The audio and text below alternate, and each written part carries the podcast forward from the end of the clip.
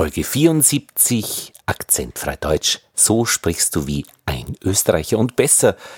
Wir sind bei Folge 74, vermischtes Nummer 2. Da haben wir alles bisherige drinnen, was wir schon ganz gut geübt haben. Gut geübt. Das lange U, gut. Guten Morgen, guten Tag. Ja, gute Reise. Das haben wir, sagen wir mal ganz gut drauf. Und jetzt können wir im Vermischten auch einige längere Texte sprechen, wo im letzten, also letztlich Beistriche drinnen sind und somit sich ein Satz über ein, zwei, drei Zeilen zieht. Ich werde das wieder vorsprechen. Du sprichst mit Unterlagen nach. Das wird wahrscheinlich auswendig nicht gehen, auswendig nicht gehen. Und zwar ähm, auf der Website Folge 73. Ähm, training.sprechkontakt.at-073 und ja, ich glaube, wir fangen einfach an. Bis auf das letzte, das ist so lange, das äh, macht sie dann selbst am Schluss. Ich lese es dann einfach vor und, und dann, ja, vorher oder nachher, ihr auch. Ein freundschaftlicher Ton erleichterte die beschwerlichen Gespräche, die zwischen den verfeindeten Gemeinden in die Wege geleitet wurden.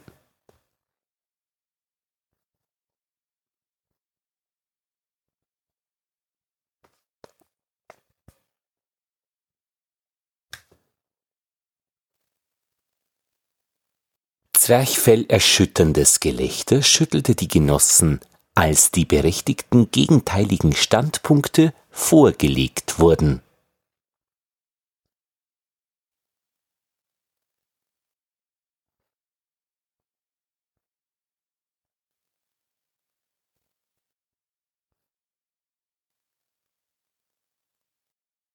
Die selbstsüchtigen Gesellschafter erwarteten für die mühsamst zustande gekommenen Einigungsverhandlungen eine Belohnung.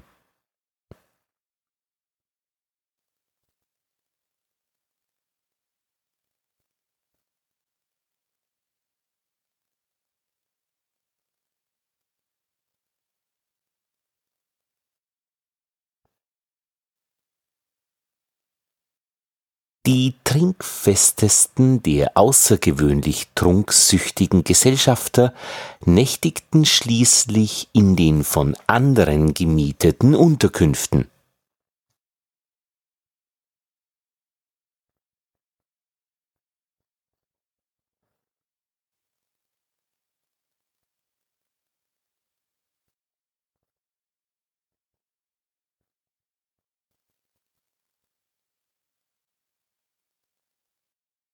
Die sonstigen diesbezüglichen Bemerkungen sind selbstredend nur die Anzeichen der neuerdings bedeutend vergrößerten Schwierigkeiten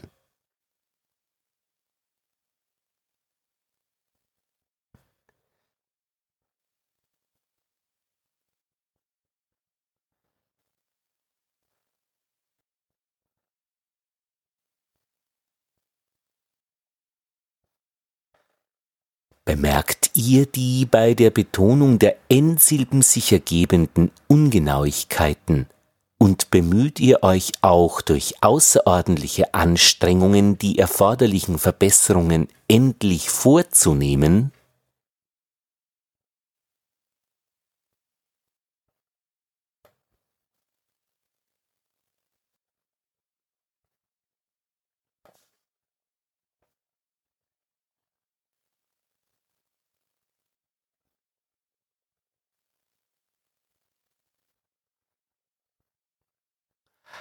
Die Ablehnung des gesamten bedeutenden Berichts bedeutet, dass es die Behörde der bedrohten Gesellschaft bei der Bekanntgabe der Angelegenheit mit geschickt vorausberechneten Vorbehalt zu gemächlich genommen und gesamthaft gesehen nicht genau genug genommen hat.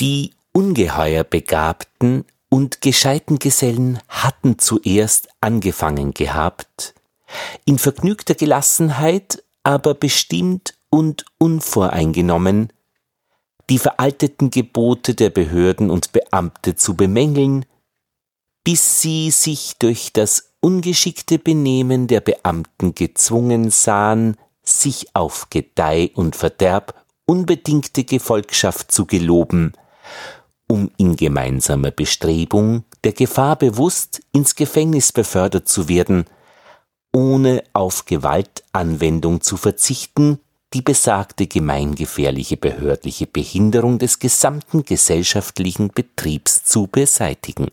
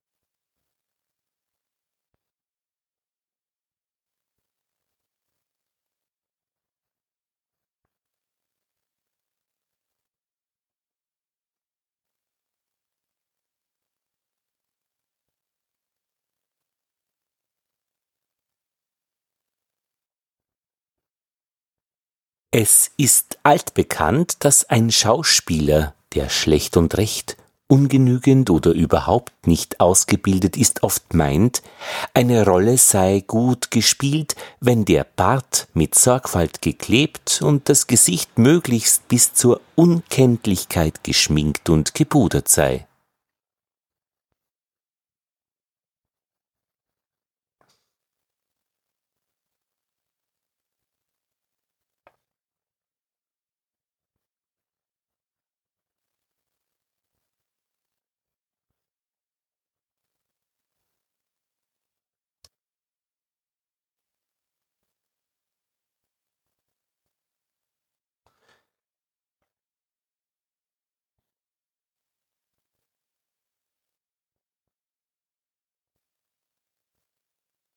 So, und jetzt kommt der zehnte, der letzte lange Text.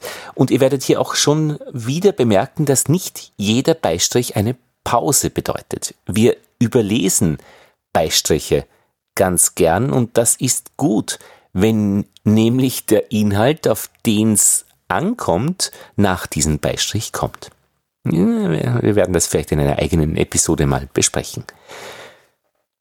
Nachdem die Behenden glänzendst gekleideten Stierkämpfer die Stiere nach mehreren langwierigen Versuchen entscheidend verwundet hatten, töteten sie unter dem ohrenbetäubenden Lärm der Menge, die seit etlichen Stunden die drückende und lastende Hitze ohne die geringste Ermüdung zu zeigen ausgehalten hatte und sich auch durch die langweiligsten Verzögerungsversuche nicht aus der überbordenden Stimmung bringen ließ, töteten sie also die herzzerreißend brüllenden und halbtot herumtorkelnden Stiere schließlich und endlich durch erstaunlich schnell geführte Stiche der mit farbigen Bändern bebänderten Stichwaffen, die lange im Rücken der Tiere noch zitterten und deren farbige Bänder im aufkommenden Winde wie Wimpel lustig flatterten, wonach die blutenden Tiere unter erneuten Gebrause der Menge über die weite Fläche zu den finsteren Toren geschleift wurden. Was für eine Geschichte.